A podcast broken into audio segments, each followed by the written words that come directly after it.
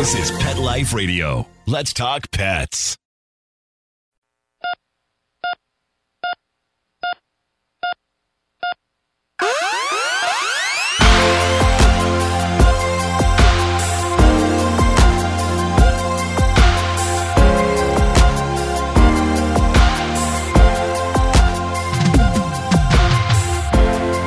Welcome to E R Vet on Pet Life Radio.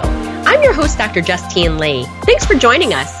Today, we're going to be talking about how far you can run with your dog, and we're also going to be talking about really important summer topics like how to avoid heat stroke. We'll be right back after these messages.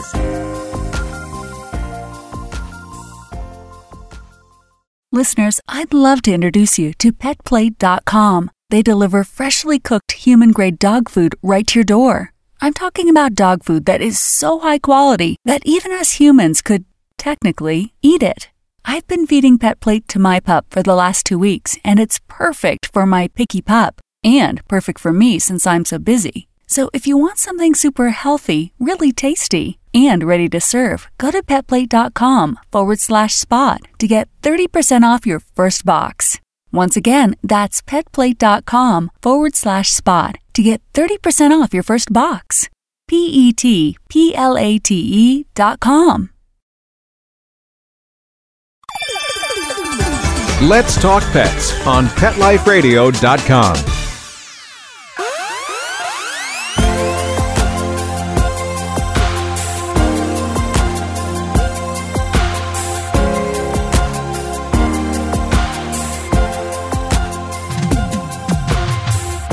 Welcome back to E R Vet on Pet Life Radio. Super excited to talk about summer things. It's been really cold. We've had a super long winter in Minnesota, about six months worth, and we just had a blizzard about a month ago. So I am so glad for summer to be here. Now, I'm often asked, since I'm a runner and I have a dog and I'm a veterinarian, how far can I run with my dog? Now, I love when people run or jog with their dog because it's fantastic exercise. Not only does it mentally and physically stimulate your dog, but it helps keep both you and your dog in shape. There have been plenty of studies out there that have shown that mental health, physical fitness, and the decrease in cardiovascular disease all occur when you walk your dog. So, really important that you walk or run with your dog, but a couple of things you need to be aware of. First of all, let's talk puppies.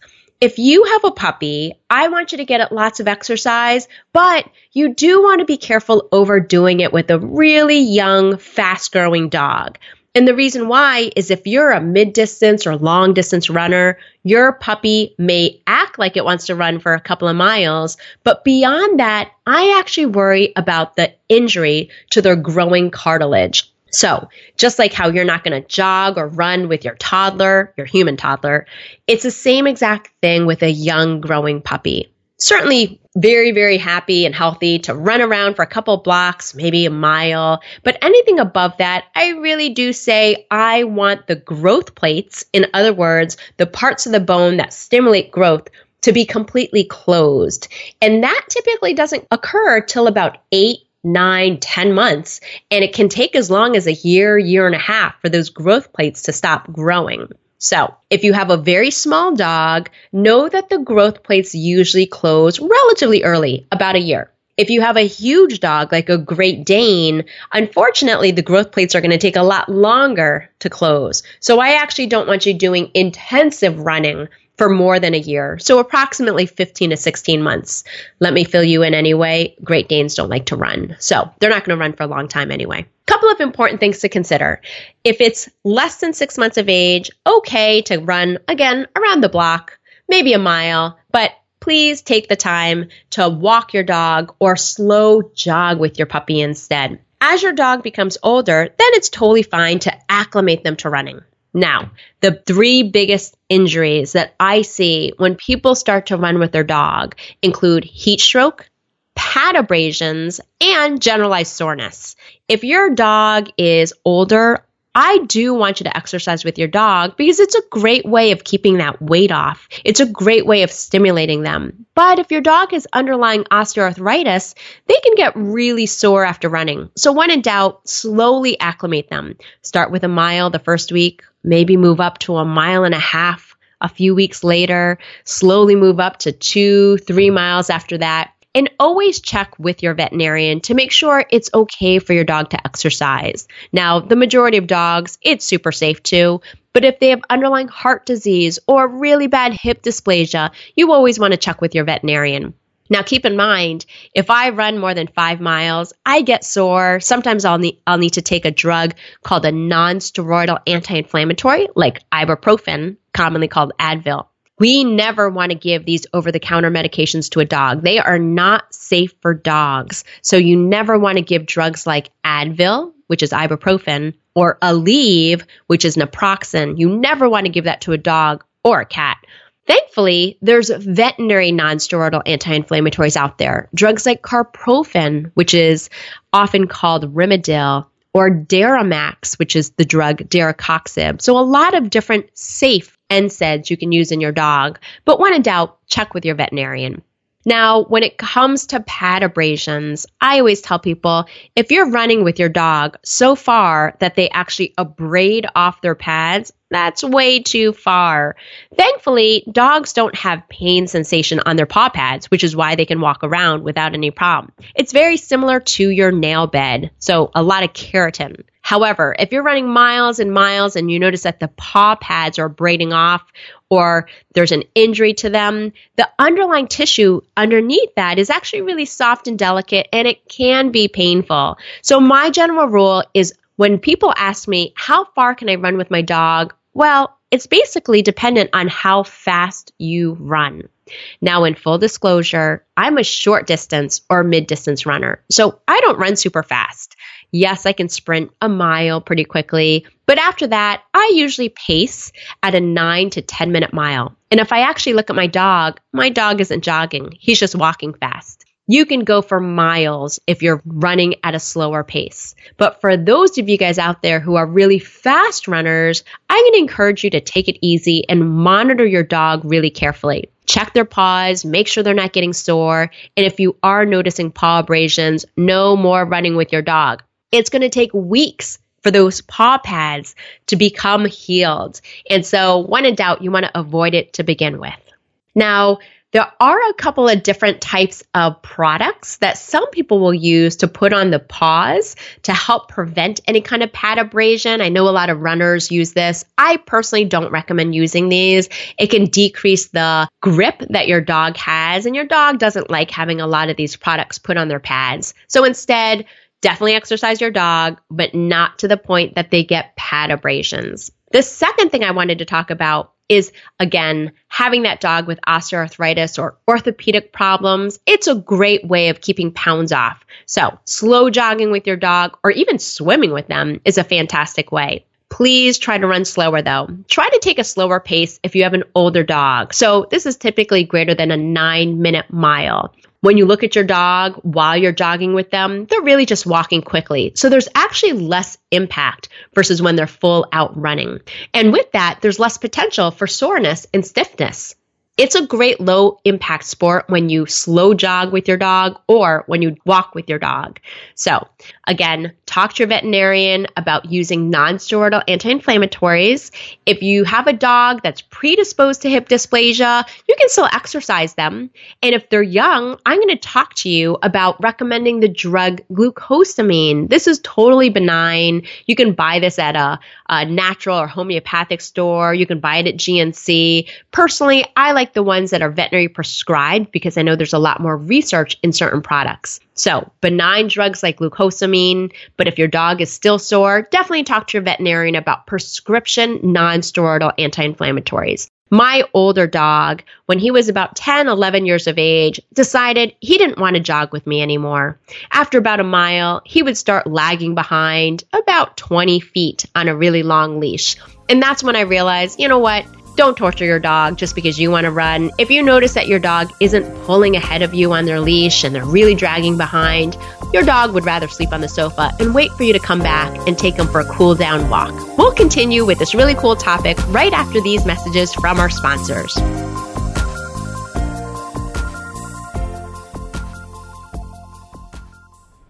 When Helen Brown ran away to New York City five years ago, she had no idea that a homeless cat with a punk rock haircut and enough catitude to light up the Empire State Building would be the one to teach her the true meaning of love and a forever home. In the tradition of her internationally best-selling memoir, Cleo, Helen Brown's Bono, the amazing story of a rescue cat who inspired a community, is a heartwarming true story about a woman without an anchor, a homeless cat without much hope, and finding a forever home in the city that never sleeps. Modern Cat Magazine calls Bono an uplifting tale about how everyone deserves love and a second chance. Bono by Helen Brown is on sale now everywhere.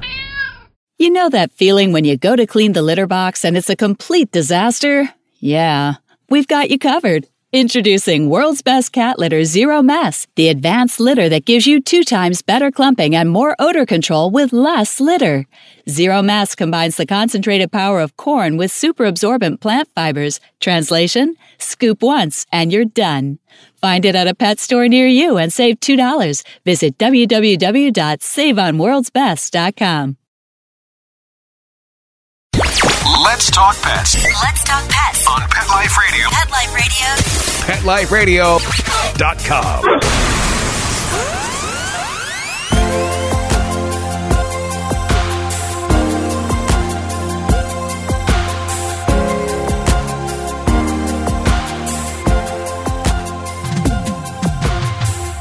Welcome back to E R Vet.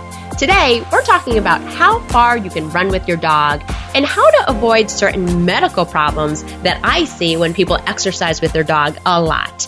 We've already talked about generalized soreness. We've talked about pad abrasions. We've talked about taking it easy if you have a young, growing puppy. Their joints don't want all that exercise.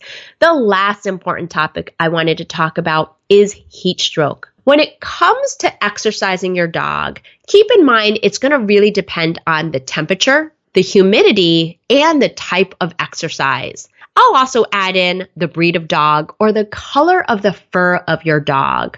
Now, the biggest, most dangerous temperature where I see heat stroke is actually at about eighty degrees. And I know that sounds crazy. You think, oh, eighty degrees is a perfect time to walk my dog or run with my dog. But you always want to check what the humidity level is. Now, if you live in an area where it's really hot and humid, it's one hundred degrees and it's eighty degrees temperature-wise, Fahrenheit, I do worry that that's just approaching the temperature where it is too hot to run with your dog. I have this formula that I use when I work with sled dogs. And if the temperature plus humidity are added together and they're greater than one hundred fifty degrees, it's likely too hot for your dog.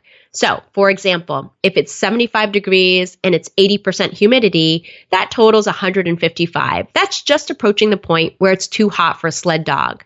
Now, obviously, if you live in a pretty temperate area, that is generally a pretty safe number. But anything above eighty degrees, eighty percent humidity, or one hundred percent humidity, that is way too hot. This is also going to depend on the breed or type of dog that you have. Remember, dogs have fur. So you can imagine if you're running around with a fleece on, that is going to make you much less heat tolerant than if you're completely naked or just wearing a light t-shirt. If you have a really long-haired dog, especially if they have dark fur, like black fur, they're going to overheat more. So a black Newfoundland, they don't want to exercise when it's eighty degrees out or eighty percent humidity. The second important factor is if your dog's in shape. Now, I see lots of German short hair pointers who are in excellent body condition. They've been running with their owners for the past five, eight, ten years. They're in great shape. However, if you're just getting started, your dog happens to be obese, you really want to take it easy. Because remember, those extra layers of fat actually make it harder for your dog to dissipate heat. They get hotter easier. And remember, dogs don't have good sweat glands. Instead, the way they're going to release their heat is by panting. If they're panting a lot, they're panting constantly, then that's a sign that they may be approaching heat stroke or get overheated. Remember, dogs only have tiny, small amounts of sweat pads on their paws, and so they don't release heat that well in comparison to humans. This also reminds me, if you have a dog who likes to chase balls and you're running with your dog, please do not let them carry the ball in their mouth. Why?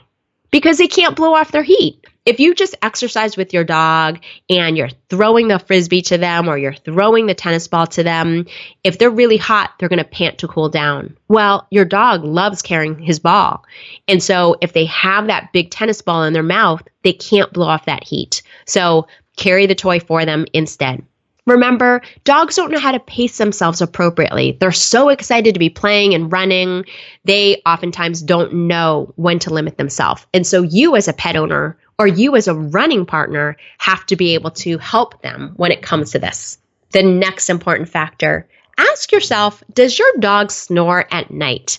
If your dog snores at night, he or she is probably brachycephalic. That's a fancy veterinary term for it has a smushed face. So dogs like boxers, Shih Tzus, Pekingese, English bulldogs, bulldogs, all of these dogs typically snore at night. And the reason why is they have brachycephalic syndrome. With brachycephalic syndrome, that typically means four things, and it all occurs in their face or neck. They've been bred to have that adorable smushed face, but unfortunately, as a result, they have something called stenotic nares. Their nostrils are way too small. Don't worry, you can have surgery to fix this, and it's not so much a nose job, but it's actually opening the diameter of the nostrils so they can breathe better. The second syndrome of brachycephalic syndrome is when they have too much tissue in their mouth. This is called everted saccules. And so near the voice box, there's too much redundant tissue, and it sort of flips the wrong way. The third component of brachycephalic syndrome is having an elongated soft palate. If you stick your finger in the roof of your mouth, you'll feel the ridges from the hard palate and then the soft palate. Unfortunately, in brachycephalic dogs, they have a really, really, really long soft palate. And for that reason, that oftentimes will get trapped and all that extra tissue gets stuck near the voice box. And that makes it much, much harder for your dog to breathe. The fourth and last component of brachycephalic syndrome is having a tiny, tiny, small trachea. The trachea is basically made up of little pieces of cartilage that are held together by tissue. And unfortunately, in certain breeds of dogs, brachycephalic dogs with a smushed face, they have a pencil small trachea, so they can't exchange oxygen as well as other dogs. So again, if you have one of those breeds that has that smushed face or brachycephalic syndrome, they do not breathe well. They do not blow off heat well, and they're much more likely to overheat. Yes, we still want them to get exercise, but when in doubt, check with your veterinarian about this. Now, when it comes to avoiding heat stroke, there's a couple of tips that you can initiate. First of all, always run when it's cooler out. If you live in Florida or you live in the South where it's always hot and humid, make sure you're running or exercising your dog in the very early morning or the very late evening when it's cooler out. The second important factor is to carry water with you or run on a path where there's water. In other words, maybe you're running by a river or you're running by a lake where you could offer your dog some water or have them go into the water to cool down. The third important factor is run slower or make sure you're exercising at a velocity that is slow enough where your dog is not going to develop heat stroke. The biggest mistake I see is when people rollerblade with their dog. When you rollerblade, it takes very little exertion for you to go, but it takes a lot of energy for your dog to keep up with you. Your dog is in a full-out sprint when you're rollerblading.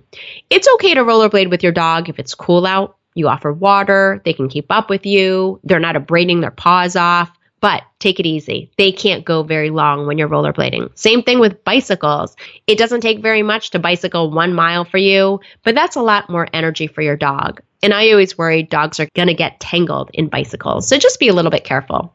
Now, a third way you can avoid heat stroke is by running on the shady side of the road. Don't run in full sun. If you have the option of running on a shadier side or a shadier path, absolutely do that. Now, I do want you guys to be aware, heat stroke can be deadly, even with aggressive therapy and treatment at the E R vet with a criticalist taking care of their dog. The prognosis can be really poor because what happens if your dog's body is overheated, and remember, a dog's normal temperature is one hundred to one hundred two point five, maybe one hundred three degrees when they're really excited.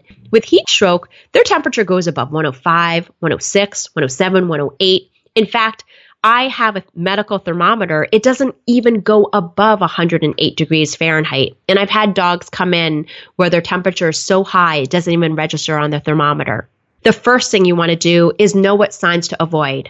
If you notice that your dog is vomiting or pulling behind you, they're falling behind on the run, they're really lethargic, they're constantly panting. If you look at their gums and they're really dark red or dark pink, that's a sign your dog is getting heat stroke.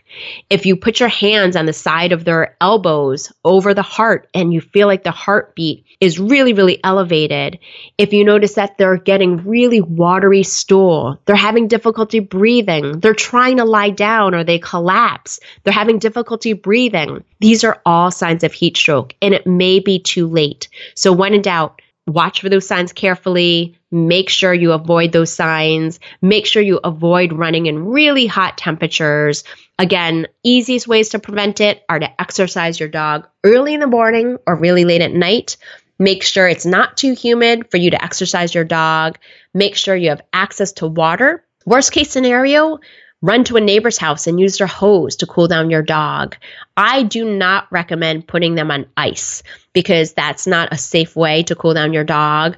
Call your veterinarian right away. Get to your vet when in doubt. But you definitely want to keep your pet safe when it comes to exercising them and avoiding heat stroke. So, how far can you run with your dog? Well, there's no simple answer. It's not just two miles. Or five miles. It's going to depend on so many factors. Again, it's going to depend on how long the fur is, what color their coat is, whether or not they have an airway problem. In other words, if they're brachiocephalic and have that smushed face, it's going to depend on how obese they are. It's going to depend on how well they can blow off their heat. Remember to keep a close eye on your dog and always slowly acclimate them into running. They may not want to run six to ten miles with you. Now, don't get me wrong. There's certain breeds that to them, running six to ten miles is awesome exercise. All the working dogs like a German short hair pointer, a pointer, even smaller dogs like Jack Russell Terriers, these dogs love to run. My one little hint that I also wanted to mention is I have always rescued Pit Bull Terriers, and they have a lot of muscle. Keep in mind, really muscular dogs, they're not long-distance runners. Just like that big weightlifter in the gym, they don't like to run a marathon.